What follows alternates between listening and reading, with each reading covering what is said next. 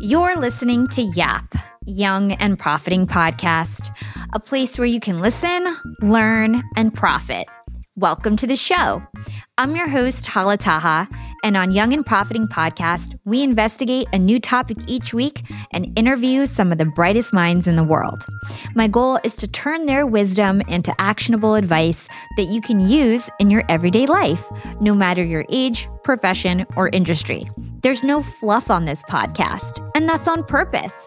I'm here to uncover value from my guests by doing the proper research and asking the right questions. If you're new to the show, we've chatted with the likes of ex FBI agents, real estate moguls, self made billionaires, CEOs, and best selling authors. Our subject matter ranges from enhancing productivity, how to gain influence, the art of entrepreneurship, and more. If you're smart and like to continually improve yourself, hit the subscribe button because you'll love it here at Young and Profiting Podcast. What's up, Yap fam? I want to take a quick moment to remind you of our text community powered by Slick Text. To join, all you got to do is text YAP to 28046 and you'll be able to text me directly. You can ask me any question you want at any time. And the best part is you'll get discount codes, exclusive content, and it's so much fun. You don't want to miss out. Just text YAP to 28046. And by the way, this is for US listeners only. This week on YAP, we're chatting with leading expert in behavioral design, Nir Eyal. This YAP classic is from episode number 34, which was recorded way back in 2019, but it's still super relevant. And if you're a regular YAP listener, Nir might be familiar because he's been on the show three times. I did a one-on-one Clubhouse Live with him, and I did one with Nir Eyal and Ethan Cross on focus and productivity in August of 2021, and that was an amazing episode. And if you're not familiar with Nir, he's a leading expert in behavioral design and the Wall Street Journal bestselling author of Hooked, as well as Indistractable. Nir has taught at the Stanford Graduate School of Business and Hasso-Plattner Institute of Design, and he's sold two technology companies since 2003. His writing appears in the Harvard Business Review, The Atlantic, TechCrunch, and Psychology Today. Look, young and profiters, if you want to talk about habit forming or limiting distractions, Nir is the guy. He spent years working in the video gaming and advertising industries, and so he understands how to motivate and manipulate human behavior at a super high level. And so I'm super excited to share this conversation with you. And the best part is we shorten the original interview so that you can listen, learn, and profit faster. In this episode, we yap about why habits are good for business and we go deep into Nir's four step hook model to build habit forming products. We also chat about why Nir believes that indistractability is the ultimate secret weapon and the strategies to become indistractable and lead a more productive life. If you want to master your habits and become indistractable, keep on listening. Let's get right into it. So, from my understanding, you really invented this field. You're the father of behavioral design. Can you provide more context into what this exactly is? Yeah, well, I don't know if I can say I'm the father of behavioral design, but I appreciate I appreciate we decided that you're the father of behavioral design. okay. After researching, I've been dubbed. Yeah, there's a lot of people who have influenced the field, and so I appreciate that. But yeah, there's a lot of folks in the book that I credit their research as well. I think what I've done is to take a lot of you know very old consumer psychology research that's you know 50 60 70 years old and applied it to a new field because what we've seen is now possible through these devices that we carry around with us every day in our pockets is that technology has become so persuasive in the same time that has become so pervasive. And so that means that, you know, this formula has resulted in the opportunity to change people's behavior and to change our own behavior. And so behavioral design is really understanding how to shape our behavior through our technology. Mm-hmm. How can technology facilitate behavior? Now, I wrote Hooked for two reasons. I wrote Hooked, number one, because I wanted to help entrepreneurs. I've been a two time entrepreneur. I'm not some academic that only does research research studies. Like I've been in the field, started two companies. I know how hard it is to get people to change their behavior and use a product like the ones that I'm sure many of your listeners are making mm-hmm. that would truly benefit them if they only used it, right? That's such a big problem. And so that's really what fascinates me so much about this field is, you know, what if we could use technology to help people do the things they want to do, but for lack of good product design don't do? Wouldn't it be great if we could design the kind of products that didn't depend upon spammy advertising and expensive marketing? What if people use the products because they wanted to, not because they had to, and they use them on their own, not because you were sending them more spammy messages? Mm-hmm. So that's really the goal of behavioral design is to help people do things they want to do, but for lack of good product design, they don't do. Got it. And so just to recap for my listeners or to, you know, define it, it's really the intersection of technology, psychology, and business. Right. So very interesting. Right. And it's important. You mentioned a word that I just want to clarify. You know, the book I wrote, Hooked, How to To build Habit Forming Products, is not called How to Build Addictive Products. And so we never want to create addiction. Addiction is not the same thing as a habit. An addiction is a persistent compulsive dependency on a behavior or substance that causes harm to the user. Mm. So we would never want to addict people. Addiction is unethical. Now, it is also sometimes the unfortunate consequence, the unfortunate byproduct of any product that is an analgesic, any product that solves pain will be addictive to somebody if it's used by a sufficiently large number of people. Mm-hmm. But that should never be our intent to addict people. That's an unfortunate byproduct. Our goal as product designers, as behavioral designers, is really about helping people form healthy habits in their lives. Got it. Okay, so let's start off with your hooked model. I think in order to provide some context to my listeners, can you first define what a habit exactly is? Yeah, so a habit is a behavior done with little or no conscious thought. It's about half of what you do every single day, day in and day out, is motivated through these habits. And this is very evolutionarily beneficial, right? The fact that our brain can switch onto autopilot and help us do so many things at the same time or with little or no conscious thought helps our brain think about other things and solve other problems while we're, you know, driving in traffic or walking to work or, mm-hmm. you know, mm-hmm. washing the dishes. We do these things habitually with little or no conscious thought. And so if we can use that power, right? If you can use the power of habit to help people shape their lives in ways that improve their lives and improve your bottom line, that's very good. Okay, so speaking of bottom line, why are habits good for business? Yeah, that's a great question. So there are many reasons that habits are good for business. So one of them is that habits increase customer lifetime value. The longer someone uses a product, the more frequently they use a product, the more valuable each and every customer becomes to the company. Mm-hmm. Another reason is that habits supercharge growth. That when you think about, you know, what makes a product go viral, it's not good enough that a product is just spread from one person to the next because if that doesn't happen quickly, if you don't have what's called a short viral cycle time, meaning the amount of time that elapses between the transmission of one person telling another about the product, if that doesn't happen frequently, then you're never going to have viral growth mm. because you're constantly churning customers as well, right? People are also stopping the use of your product. And so, in order to get that escape velocity and get exponential growth, you need the product to be transmitted frequently enough, which means that only the kind of products that are used habitually, these kind of daily use type products, those are the kind of products that ever have a hope of spreading and growing virally. And then, third, and perhaps most importantly, habits are a barrier to competition. Mm. That it's a huge competitive advantage to have a habit around a product. Now, your business needs to have some kind of barrier, some kind of moat, because if you don't, what happens is you're constantly competing on price and features and price and features, and you're beating up the competition on these two factors. But when a product has some kind of sustainable competitive advantage, in this case, a habit, that's no longer the case because people will use a product or service out of habit and they won't even consider the competition. I'll give you an example. Mm-hmm. Many times when I give a presentation in front of a large audience, I will ask the crowd to raise their hands if they searched with Google in the past 24 hours and you know 99% of the rooms hands will go up mm-hmm. and then i'll say well raise your hand for me if you search with bing the number two search engine who searched with bing in the past 24 hours and maybe one hand will go up typically a, a microsoft employee's hand will go up if, if they happen to be in the room and so why is that? Is because those geniuses in Mountain View have such better technology? The algorithm is so much better, nobody can replicate it? No, it's purely a habit. Because when we Google something, we don't sit and ask ourselves, hmm, I wonder if Google makes the best search engine.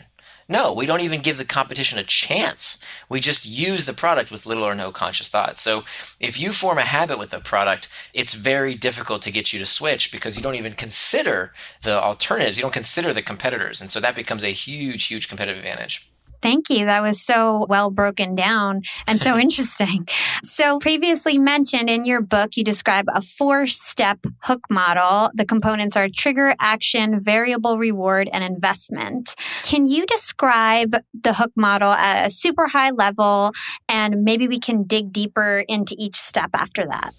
Absolutely, yeah. So the four steps I'll walk through it really quick at a high level here. So, and this is basically the outline of Hooked is working through these four steps of the Hook model for any business, frankly, any business that's used with sufficient frequency. That is a prerequisite that I should mention. If a product is a one-time use product, or if it's a product that's bought but not used, right? So if you sell some kind of server software that nobody knows exists unless you know servers on fire or something mm. then you don't need to have it. that's a one time the customer doesn't need to use it to benefit from it. Or like a fancy vacation right? Right so yeah exactly. So shopping for a vacation when you're in market can become a habit. Lots of people will you know check travel deals every day habitually when they're in market. Mm-hmm. but yeah going on the vacation doesn't occur with sufficient frequency. So assuming you have a product that is used with sufficient frequency now by the way we can also talk about what do you do if your product is not used with sufficient frequency? What do you do then well, you can bolt on habit forming experiences. You can bolt on a content consumption habit, mm. right? You can bolt on a community habit into a product that is not used with sufficient frequency. But we can get more into that later on. But just to outline the four steps of the hook model, the first step is a trigger. A trigger is some kind of cue that tells us what to do next. And these triggers come in two forms external triggers and internal triggers. External triggers are things in our environment that tell us what to do next. Mm-hmm. The pings, the dings, the rings, anything in your environment that tells you what to do.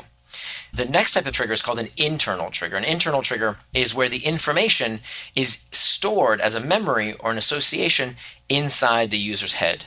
And this typically takes the form of an uncomfortable emotional state. So, all human behavior is motivated by the desire to escape discomfort. All human behavior we used to think that it's about pleasure and pain. It's actually not. It's just pain all the way down. That all behavior, whether it's using your product, whether it's getting a snack, whether it's putting on a coat, whatever it might be, is motivated by the desire to escape discomfort. It's called the homeostatic response.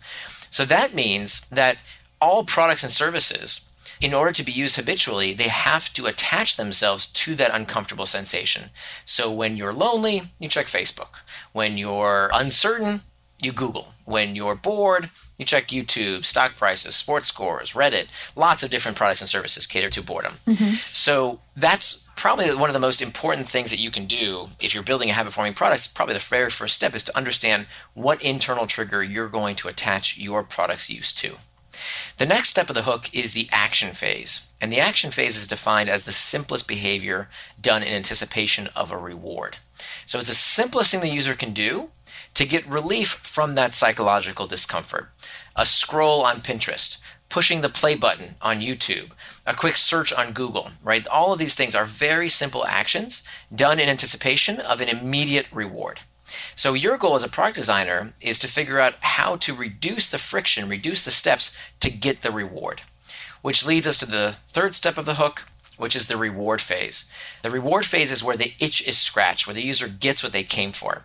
And not only is this a reward where we give the user what they came for, the reward tends to take the form of a variable reward. So some type of mystery, some type of uncertainty, some type of variability keeps us checking, keeps us engaged, keeps us wanting more. So some products want to insert variability Mm-hmm. Right? If you think about why people use a product that caters to boredom, well, it's because it introduces uncertainty. When you watch a good movie, you read a good book, see a good video on YouTube, scroll your feed, there's uncertainty around that experience, and it's really good at catering to the internal trigger of boredom. Mm-hmm. Other products want to take inherently variable situations and give the user agency and control. So, for example, with Uber or Lyft, the fact that you can check the interface while you're waiting for your cab and it tells you how far away that Uber cab is gives you greater agency and control over something that's already variable. There's already uncertainty around you know, can you get to where you're going on time? Are you going to make your flight at the airport based on when your Uber driver arrives? So some products want to insert variability, mm-hmm. other products operate in conditions of uncertainty and want to give the user greater agency and control. But all of these products have at their core, the engine is this variable reward, this uncertainty that scratches the user's itch but leaves them wanting more. Hmm. And finally, the last step of the hook, and maybe the most overlooked, is the investment phase. The investment phase is where the user puts something into the product in anticipation of some kind of future benefit, some kind of future reward. It can take the form of data, content, the acquisition of a skill, reputation, followers, anything I put into the product that makes it better and better with use. And this is really an amazing property because what this means is that for the first time in the history of business, a product, the more it is used, the more it appreciates in value. That's a really big deal. If you think about it, everything in the physical world depreciates with wear and tear, right? The more you use it, right, your desk, your clothing, your car, the more you use it, the less valuable it becomes. But habit forming products do the opposite right? The more data, the more content, the more followers, the more reputation, the more we use a product, the more we accrue these elements, and the product becomes more and more valuable the more we use it. That's revolutionary. So that's the point of the investment phase is that it improves the product with mm-hmm. use through stored value. The other thing it does, the investment phase increases the likelihood of the next pass through the hook by loading the next trigger. So something that the user does to bring themselves back. So for example, when I send someone a message on Slack or WhatsApp or any number of other messaging platforms, when I send someone that message, there's no immediate reward, right? Nothing really happens that second. What I'm doing is I'm investing in the platform because I'm likely to get a reply.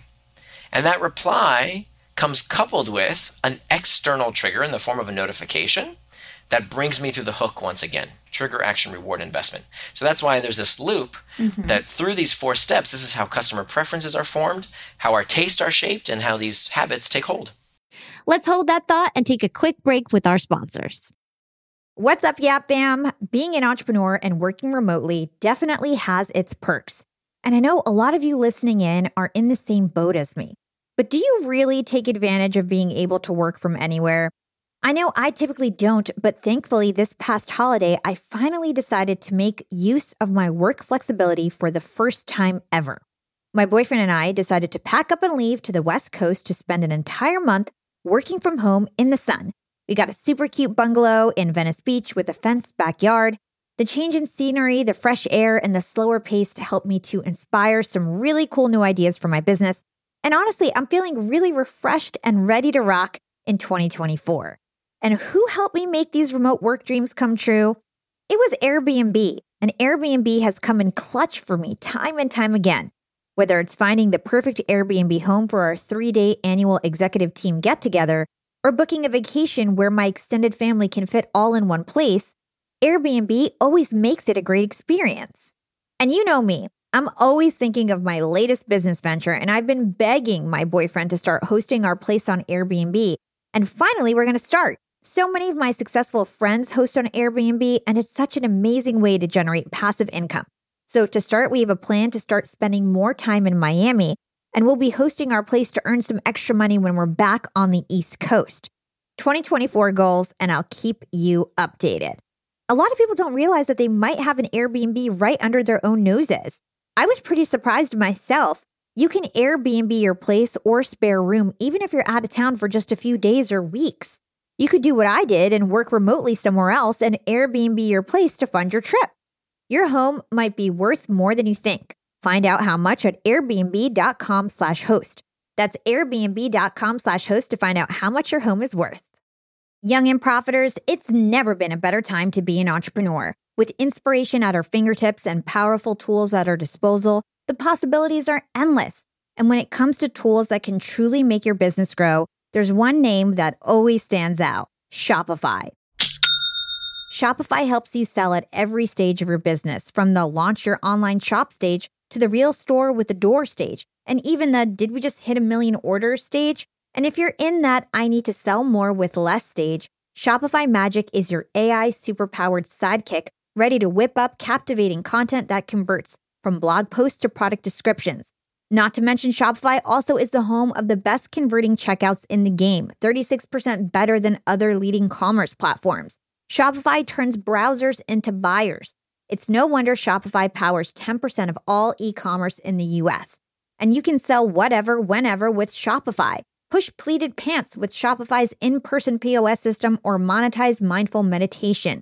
I sell my LinkedIn Secrets Masterclass through Shopify, and they've made my life a breeze. It took a couple days to set up my store, and I just get to focus on what I do best creating great content and marketing my product. So don't stress if you're new to this commerce thing. Shopify's extensive help resources are there to support your success every step of the way. And remember, whatever your stage, businesses that grow, grow with Shopify. Sign up for a $1 per month trial period at shopify.com slash profiting, and that's all lowercase. Again, go to shopify.com slash profiting to start growing your business today. You can sign up for a $1 per month trial period at shopify.com slash profiting. I want to talk to all you employers out there and let's talk about company culture.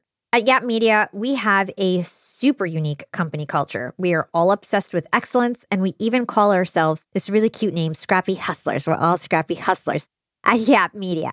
And my team is growing fast. And hiring is a pain in the butt, especially if you're looking for A players that are going to roll up their sleeves.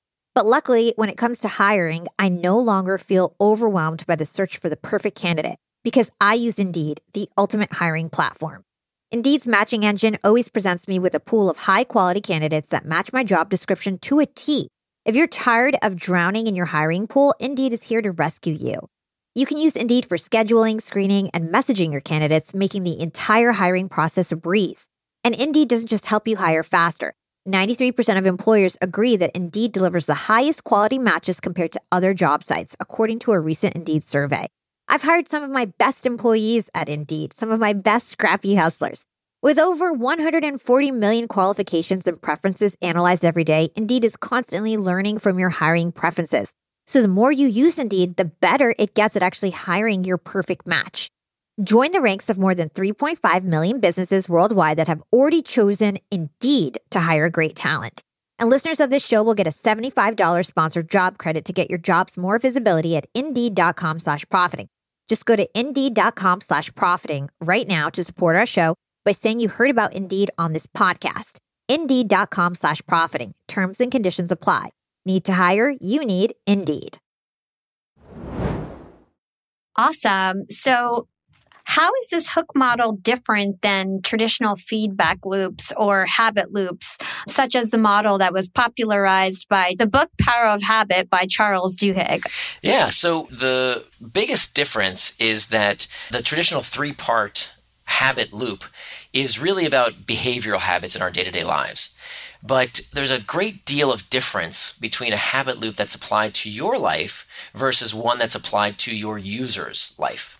So the hooked model is really made for product design. It's not about personal behavior change, it's for product designers. And so there's a lot of aspects that you have to consider in terms of how would you design a habit for someone else as opposed to for yourself. For example, considering people's internal triggers. And that's nowhere in Charles's book. By the way, you know Charles is a journalist. Both he and I have to get credit to the academics who actually did this research. Mm-hmm. So, you know, neither of us came up with these steps. We're reporting and popularizing the hard work of many, many academics. Mm-hmm. Um, so, external triggers you know, how do you send a notification, for example, that will be acted upon? Well, there's some real insights there about how do you appropriately send a notification to make sure it's acted upon and it feels like it's magic versus something that feels like spam. Mm-hmm. And so that takes an understanding of the internal triggers in order to send the external triggers the minute the user feels their pain point, their itch, their internal trigger. When it comes to the action phase, you know, the insights around making the action as easy as possible, designing your user interface in a way that saves the user as much friction and effort as possible will increase the likelihood of them doing the behavior. Variable rewards are nowhere in anybody else's habit loop. But of course, when we see products that we use every day, like Facebook, Twitter, Instagram, WhatsApp, Slack, they're full of these slot machine like variable rewards. I mean, mm-hmm. every single one of them has this element of mystery, variability, this Skinnerian mechanic of bringing us back through operant conditioning. And then finally, the investment phase, also that doesn't appear in anybody else's habit model. That is this idea of putting something into the product to make it better and better with use. You know, this is where big data, artificial intelligence, machine learning really becomes very valuable for this exact reason. Because for the first time, products of all sorts can get better with use, right? Even companies that were traditionally not thought of as tech companies today are. Every company is a tech company today. Because if you're collecting user information, if you're customizing the experience, which you should should be. Everybody should be doing this. If you're customizing the experience in some way, then you are using this piece of the hook model to improve the product with use. Got it. And so, in addition to internal and external triggers, I know you also talk about paid and earned triggers. Could you just break that down for our listeners? Sure. So there's many different types of external triggers. Remember, external triggers are these things that tell us what to do next, some piece of information that prompts the next action. And so when you think about earned triggers versus paid triggers, an earned trigger is something that you yourself own. So if you have earned the customer's trust, in a way that they want to hear from you in the future. For example, if you make an app that reminds people to exercise or meditate or save money or learn a new language, and the user welcomes that notification, that ping, that ding, that ring that tells them what to do next, well, you have earned that right right? And so you essentially own that trigger in the customer's mind. Now, as opposed to a paid trigger, if you buy the notification from somebody else, right? If you have to go through Facebook or Google or an advertiser platform to send an external trigger, well, you're basically renting that user's attention. You don't own the user's attention. You haven't earned the right to message them. You're basically renting it from someone else. Now, that's not necessarily a bad thing. Mm-hmm. It just mm-hmm. happens to be really great when you don't have to pay someone else to access your customer. So the idea is that we want to take those paid triggers and quickly convert them into no longer requiring us to send these external triggers by creating our own habit, by creating a product that people want to use on their own without needing these notifications, certainly not the ones that we have to buy from someone else. Mm-hmm. And in regards to the action step, why is it important to make sure that the product is really easy to use? Right. So, one principle that we've known for decades now, it's called Lewin's equation, is that behavior is a function of a person in their environment. And so this goes back over 100 years, and it's pretty much common sense, right? That what you do is a function of the environment around you. If you see a donut on the kitchen counter when you go into your kitchen for breakfast, whereas if you have, you know, the healthier option, the eggs in the fridge, but the donut's right there ready for you, and it's easy to go ahead and eat the donut, and you're in a rush, so you're super motivated to eat the donut quickly as opposed to having to fry up an egg you're going to eat the donut because it's easier to do that behavior. Mm-hmm. So the environment shapes our behavior. And we see this all over the place, right? That the environment is a huge, huge factor in people's behavior. We like to think that we are fully in control of our behavior. And it's not that we can't take steps to control our behavior, but without forethought, we are very much at the whim of our environment. So that means that if you are designing a product that is helping people do something that they themselves want to do, mm-hmm. but they're not doing it, then it's only because of one of three reasons. And this comes out of the work of BJ Fogg at Stanford, who says that behavior is a function of motivation, ability, and a trigger. Mm-hmm. So we mm-hmm. talked about those triggers earlier. Motivation is the energy for action, how much we want to do something.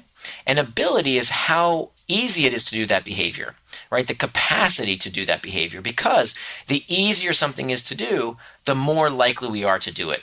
So whether it's because something is easy because it is physically easier to do, or because it's mentally easier to do, or because it's less costly, any of these factors of ability make a behavior more or less likely to occur based on how easy or difficult the behavior is. And so even minute changes, right? Seconds of load time in your app, a website that's too crowded with too many triggers and confuses the user, not building enough trust and causing the user to have to think and second guess whether they want to do business with you. All of hmm. these factors decrease the user's ability and therefore make it less likely that the user will do what they and you want them to do. And when you were talking about rewards, you mentioned the fact that they really need an element of mystery or a degree of novelty. And in your book, you also talk about how rewards come in three different types tribe, hunt, and self, I believe. That's right. Can you? Very good. Thank you. You're an app pupil there. That's great.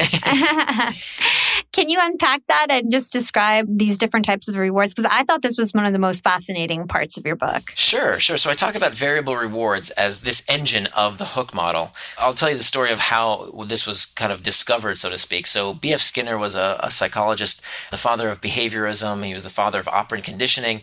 And he did some really fascinating experiments back in the 1950s and 60s where he took these pigeons and he put them in a little box and he gave them a disc to peck at.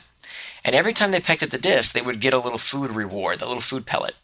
And so very quickly he could train these pigeons to peck at the disc whenever they were hungry. Now, mind you, he wasn't creating automatons, right? He wasn't creating little puppets. He could only get the pigeons to peck at the disc if they were hungry, meaning there had to be an internal trigger of hunger in order for the pigeon to be motivated to peck at the disc.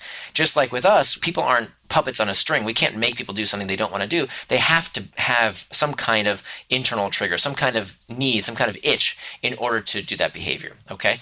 But then Skinner found something very interesting happened when he ran out of the food pellets. So one day he literally ran out of them. He didn't have enough food pellets. And so he couldn't afford to give the food pellet every time the pigeon pecked at the disc. He could only afford to give it to the pigeon once in a while. And that meant that if the pigeon pecked at the disc, sometimes they would get a reward. But then if the pigeon pecked at the disc again, they wouldn't receive a reward. Mm. And to Skinner's amazement, he saw the pigeons increase the rate of response. They would peck at the disc more often when the reward was given on a variable schedule of reinforcement. And so it turns out that in all sorts of experiences that you find most habit forming, most engaging, the things that capture our attention and won't let go, you will find this element of mystery, this, this variable reward. And these variable rewards come in three types rewards of the tribe, rewards of the hunt, and rewards of the self. Rewards of the hunt are things that feel good, that have this element of mystery, and come from other people. So, cooperation, partnership, competition, all of these things feel good, come from other people, and have this element of mystery. It's what makes social media so engaging. Stack Overflow, if you've ever used that, for any engineers listening, right? It's this social Q&A site. Quora, a lot of companies use this social reward. Mm-hmm. We see that all over the place. The next type of variable reward is called rewards of the hunt. And this is about the search for material possessions or information. So when you think about what makes the news so habit forming, right? Why do people read the news every day? Nobody wants yesterday's news, right? That's old news. That's not fun. The 1st mm-hmm. three letters of news is NEW, new. It has to be what we don't know, the uncertainty, the search for information. That's what the rewards of the hunt is all about. It can also be, of course, the search for money. When you think about variable rewards, you think of gambling, slot machines, right? What makes a slot machine so engaging? Why can nobody stop watching a spinning roulette wheel? Because there's uncertainty around what's going to happen. Mm-hmm. and so that same psychology is what keeps us scrolling and scrolling on the internet as well. And then finally, rewards of the self. Rewards of the self are about the search for these variable rewards that feel good, but don't come from other people and aren't about these material or information rewards. These things feel good in and of themselves. They're what's called intrinsically pleasurable. The search for mastery, consistency, competency, control. Mm-hmm. Best example online is gameplay right? When you play Candy Crush or Angry Birds or any number of these other games, you're not winning anything in terms of material possessions, at least. You're not even playing with other people, many of these games. But there's something fun about getting to the next level, the next accomplishment, the next achievement. So when you think about checking email, right? Email is probably the mother of habit forming technology. It uses all three types of variable rewards. It comes from other people, so you have your rewards of the tribe. It's about rewards of the hunt, right? What's the, in each email? Is it good news? Is it bad news? And then there's this element of finishing checking your inbox, right? So looking at each one of those unread messages, opening it, clearing them away, these are examples of rewards of the self, the sense of mastery, control, competency. That's very interesting. So, to recap this section of the interview, can you just describe some of the questions that we should use when we're thinking about developing a product that forms habits? Absolutely. So, there's if you're building the kind of product that needs to build a habit, if your business model depends upon bringing people back on their own, then you have to ask yourself these five fundamental questions of number one, what's the internal trigger? What's the user's itch that your product is addressing? And does it occur with sufficient frequency to bring them back and form a habit? Second, what's your external trigger? What's the information in their environment that prompts them to action? The third question is in the action phase of the hook, what's the simplest thing the user can do to get relief from their psychological discomfort with your product? Fourth, what's the variable reward? Does the product scratch the user's itch and yet leave them wanting more? And then finally, the investment phase what's the bit of work the user does to increase the likelihood of the next pass through the hook? Awesome. Let's shift gears to your new book. This is namely on distraction. It's called Indistractable. So, first, help us understand the breadth of this distraction problem. Why are people so distracted? Why did you decide to write this book? Yeah, so you know, this book kind of came out of my own personal struggle with distraction. You know, I noticed that after I had written Hooked, I was finding myself with some bad habits that I didn't like. I remember one particular occasion I was with my daughter and she's an only child and so you know she's the love of our life and we had this book of activities that daddies and daughters could do together mm-hmm. and one of the activities was to ask each other this question if you could have any superpower what superpower would you want and I wish I could tell you what she said, but I can't Aww. because I was busy on my phone when she was answering that question. And the next thing I knew, I looked up and she was gone. She had gotten the message that she was less important than whatever I was looking at on my phone. And so I'm embarrassed to tell you that, but that's what happened. And I decided to look, you know, I need to figure this out because if I understand how these products hook us, right? I wrote the book on it and I'm struggling, well, then I'm guessing lots of people out there are struggling. And so at first I wanted to write a book about technology distraction, right? Why technology is the problem. And I originally thought I was going to call the book Unhooked. But then the more I dove into the problem, I realized that it wasn't technology that was the real problem. That technology is what's called the proximate because mm-hmm. It's the surface level cause. The real cause, the root cause, was much more complex and much more fascinating. That it turns out I intended to write a book about technology distraction. And It turns out I ended up writing about the psychology of distraction is really the topic of the book. What I learned was is that it's not just about the technology. Technology is the tool but it turns out there's so much more going on in terms of the deeper psychology. And so, with when it comes to Indistractable, I have another four part model. I'm very fond of four part models, and it kind of uses many of the same psychology that I learned writing Hooked to try and help us put technology in its place. And so the idea here, you know, every book I read on the topic when I did research about this problem of why don't we do what we say we're going to do, every book basically said the same thing. Like, just get rid of the technology. The technology is the problem. Mm. So, you know, go on a digital detox or 30 day plan or whatever. And it doesn't work. And I'll tell you why it doesn't work. I did all this stuff, but, you know, I should have known it wouldn't work because so I used to be clinically obese at one point in my life. And I remember when I was obese, I would go on all these fad diets, right? No fast food for a whole month.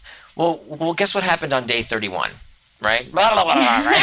I'd, I'd, eat like crazy. I'd make up for lost time because I wasn't getting to the root of why I was overeating. And as anybody who's struggled with overeating knows, it's not about hunger, right? It's not about the food itself, it's about the emotional need. And it's an icky, sticky truth we don't like to talk about. We like to blame the tech companies for addicting us. And I wanted to do that too. And I wanted to warn people about, like, look, I know from the inside that this stuff is addictive. And it turns out I can't say that because the science doesn't support it. Mm-hmm.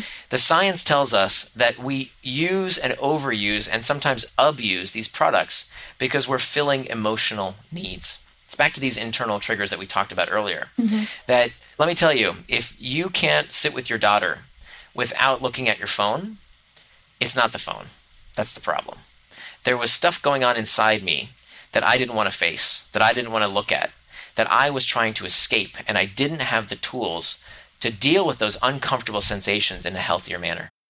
We'll be right back after a quick break from our sponsors. Young and profiters, I've got a fun fact for you.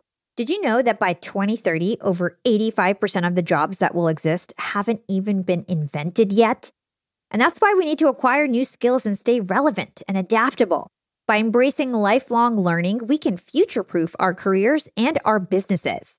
That's why you've got to check out Economist Education.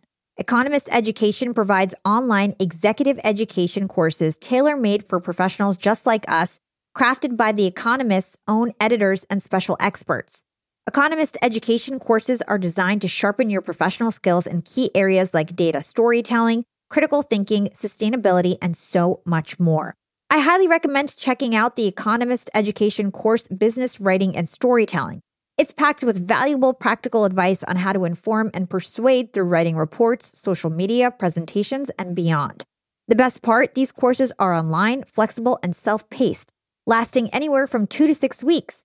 You're guided by expert tutors. You'll dive into a mix of videos, podcasts, text quizzes, and weekly assignments.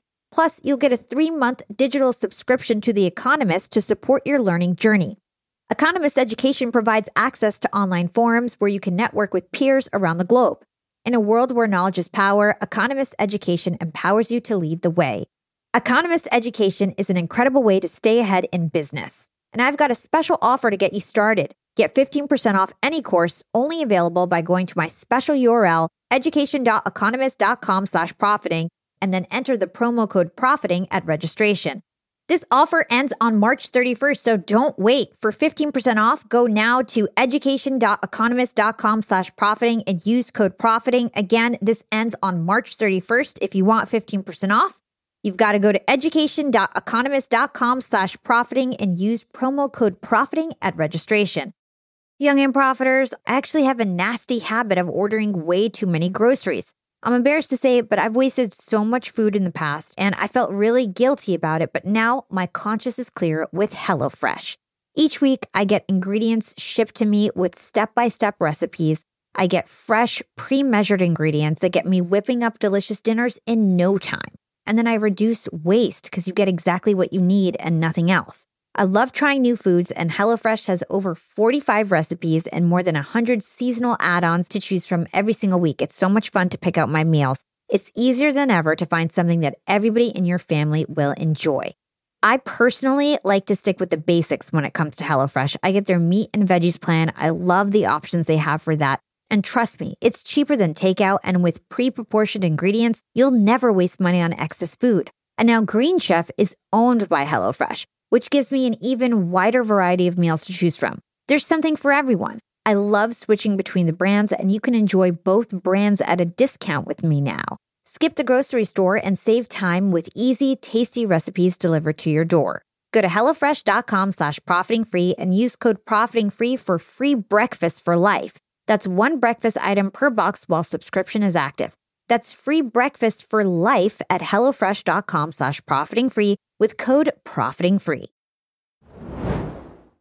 And to that point, you talk about how this is not a new problem right. and how, like, you know, 2,500 years ago, Socrates and Plato were talking about this concept. Can you just explain the history behind some of this?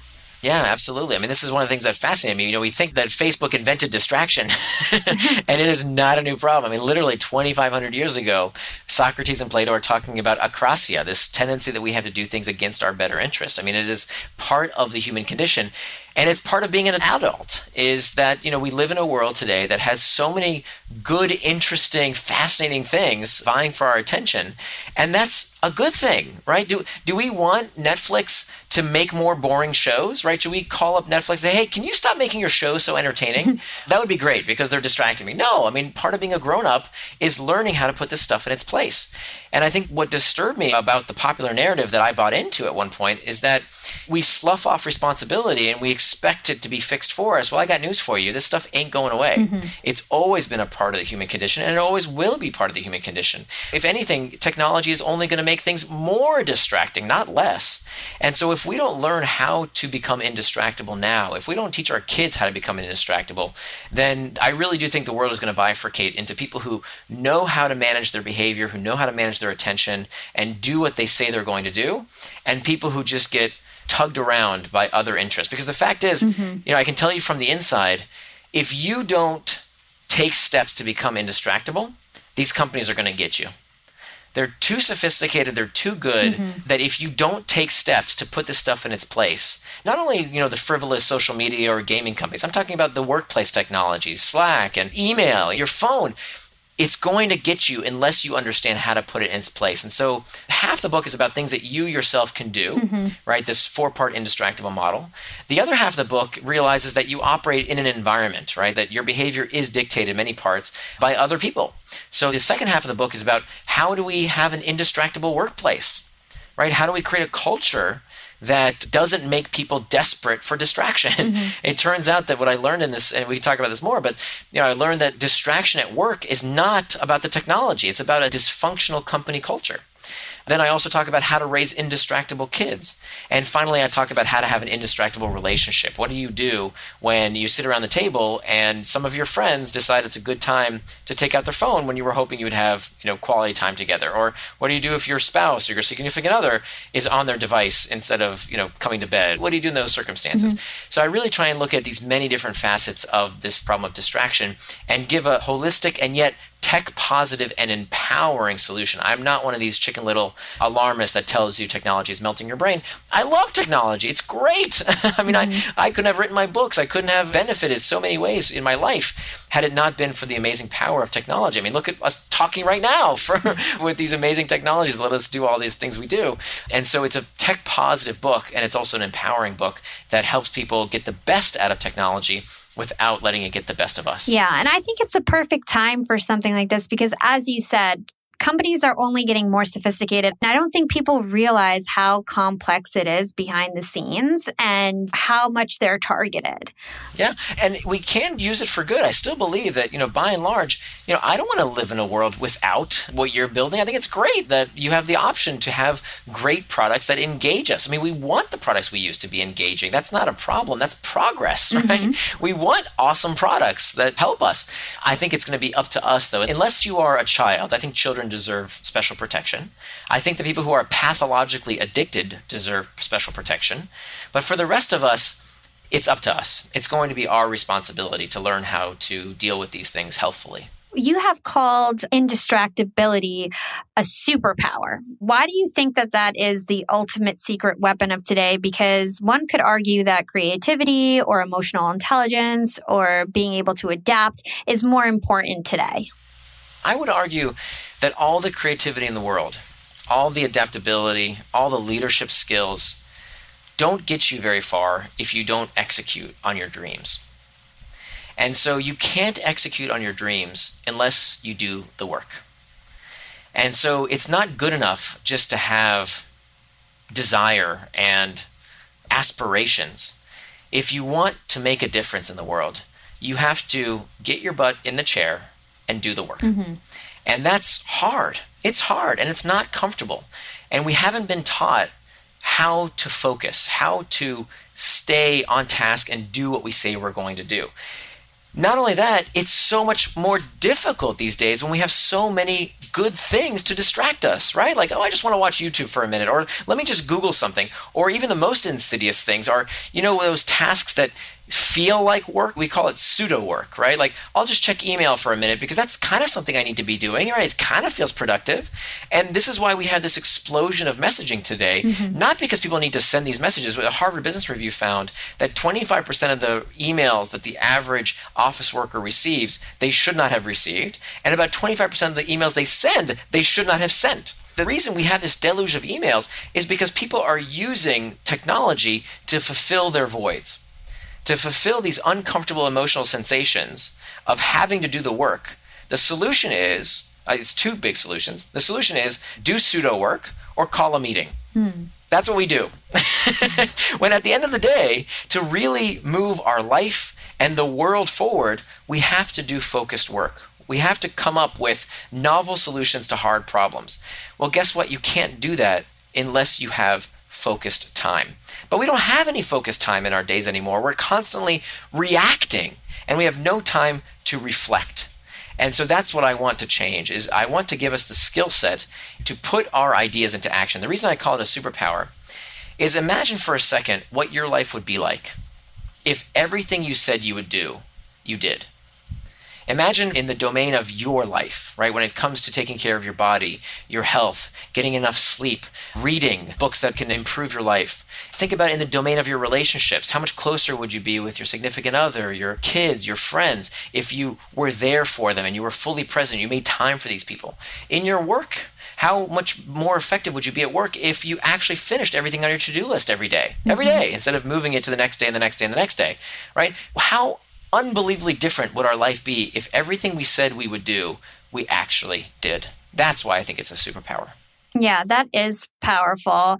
How can we stop being distracted? What are your top tips for that? Yeah, so it's not so much tips and tactics as it is a strategy. I mean, I do give a lot of tactics, a lot of things that you can do today, like, you know, very quick hit tips. But that's not the most important aspect of the book. The thing I want you to remember are these four parts of the indistractable model. Because if I give you the strategy and that is seared into your brain, you'll come up with the tactics for yourself. Mm-hmm. The strategy here is to understand that all action is either traction or distraction, right? You notice both those words end in the same word, they both end in the word action. Traction is any action that you do that moves you towards what you want in life. Okay, it's things that you do with intent. Mm-hmm. The opposite of that, the opposite of traction, is distraction. Traction is any action that you do that moves you off track. So think about a number line. To the right is traction, to the left is distraction. Okay? Now, what spurs action?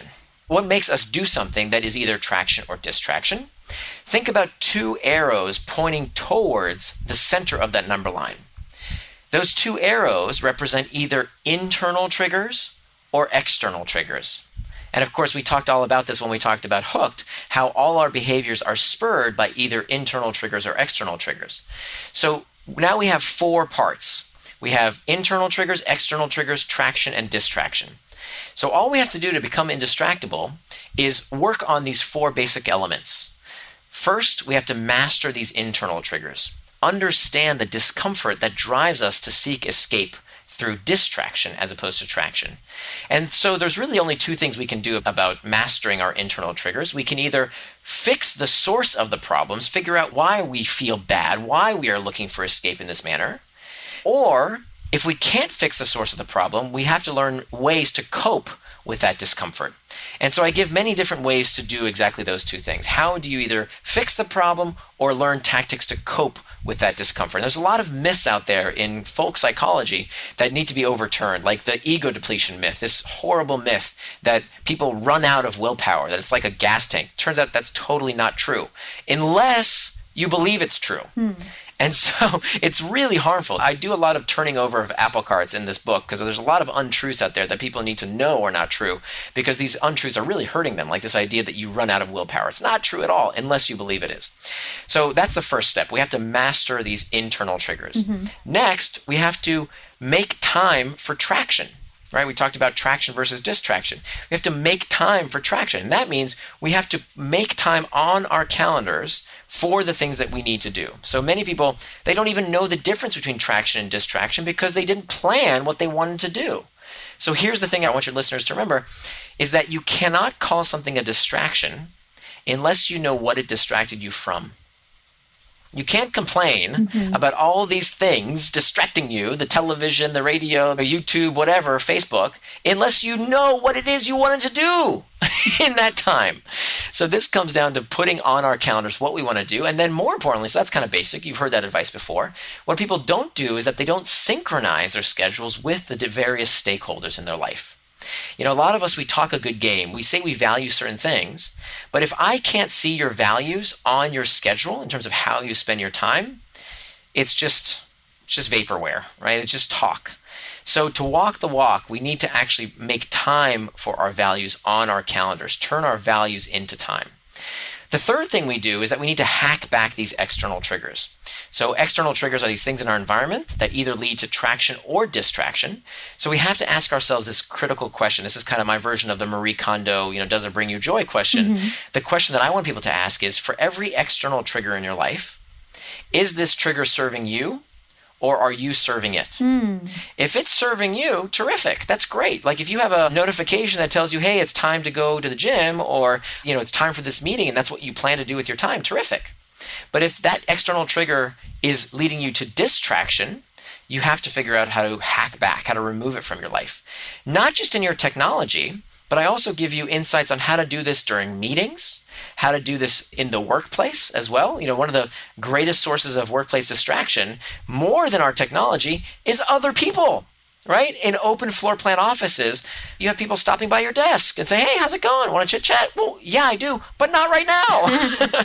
so actually, I have in the center of Indistractable, there's a cardstock insert that you can rip out and fold to put on your screen that's a big red sign that says i'm indistractable right now please come back later that tells your coworkers that you are indistractable please don't bother me right now right in a polite way so there's all these tactics that you can use but what i really want you to understand is this large strategy of is the trigger serving me or am I serving it? And then finally, the last step of the indistractable model is to prevent distraction with pacts.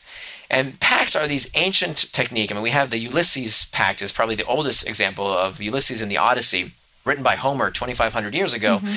He uses this pre commitment. He binds himself to the mast of his ship to make sure that he's not tempted to do something he doesn't want to do.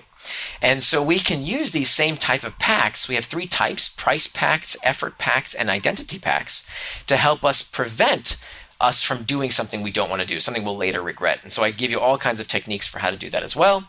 And so those are the four steps to becoming indistractable master internal triggers, make time for traction, hack back external triggers, and finally prevent distraction with pacts. And so that's this is kind of the tip of the iceberg. There's a, yeah. a lot more to say about it, but I want to kind of give you at least the four parts. Well, thank you so much for that preview of your book. I'm sure it's going to be great when it comes out. So when does it exactly come out? So September 10th mm-hmm. is when it's available. And if you're hearing this before September 10th, 2019, then you can actually get on my website. If you go to indistractable.com, I managed to negotiate this with my publisher. If you live in North America, so US and Canada, you can actually get the entire text of Indistractable in a PDF if you pre order it. If you pre order it today, you won't get the physical book until September 10th, but you will get a PDF emailed to you immediately if you pre order by entering your order number into indistractable.com. You also get all kinds of other goodies like a distraction tracker, a schedule maker, a workbook, a video mini course, all kinds of other goodies, my list of recommended tools and resources as well. So lots and lots of stuff at indistractable.com. Fabulous. And where can our listeners go to find out more about you? and everything that you do. Yeah, thank you. So my website is called nirandfar.com, and near is spelled like my first name. So it's N I R and far.com. My first book is Hooked How to Build Habit Forming Products. And for the second book, you can go to indistractable.com. Great. Well, Nir, you have a brilliant mind, and I really enjoyed this conversation. Thank you. Thank you. My pleasure. This was a lot of fun, Hala. Thank you so much. Now, wasn't that an awesome conversation? Nir is absolutely brilliant, and the actionable advice he gave in this episode is crucial to master as we will continue to be inundated with distractions in years to come. The distractions are only going to get worse. Nir makes the case that indistractability is the ultimate secret weapon to have today, and I have to agree. Listen, if you're not able to focus and get stuff done, it doesn't matter if you're adaptable, it doesn't matter if you're a great leader, or even if you're the smartest person on the planet. If you can't sit down, focus, and get stuff done, the rest of it doesn't even matter. So here's a piece of advice surrounding indistractability that works really well for me.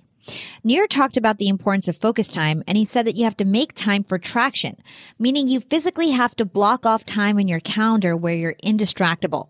This reminded me of my episode Unlocking Peak Performance with Steven Kotler.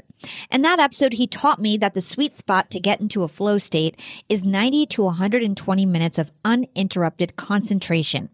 This sets you up to get into a flow state where you're focused, highly productive, and creative. And believe me, when you're really zoned in, the time just flies by and you'll get so much done. So I highly encourage you to give that a try. Mark off 90 to 120 minutes of uninterrupted, concentrated, focused work where you're indistractable. And limit those external triggers by putting it in your office calendar so your team knows what you're up to. And now I love to use work focus mode on my phone. So my iPhone has this setting where I can put on work focus mode. And the only people who can call me is my assistant, my boyfriend, and my mom when they have an emergency. So go ahead and limit those external triggers. And I hope you guys become indistractable.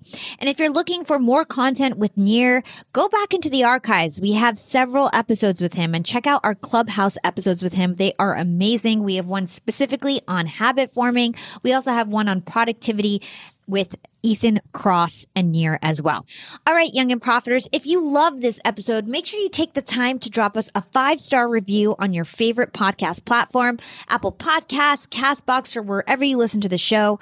You guys can also reach out to me on Instagram and Twitter at Yap with Hala or LinkedIn. Just search for my name. It's Hala Taha. Thanks so much for listening and shout out to my amazing Yap team. This is Hala signing off.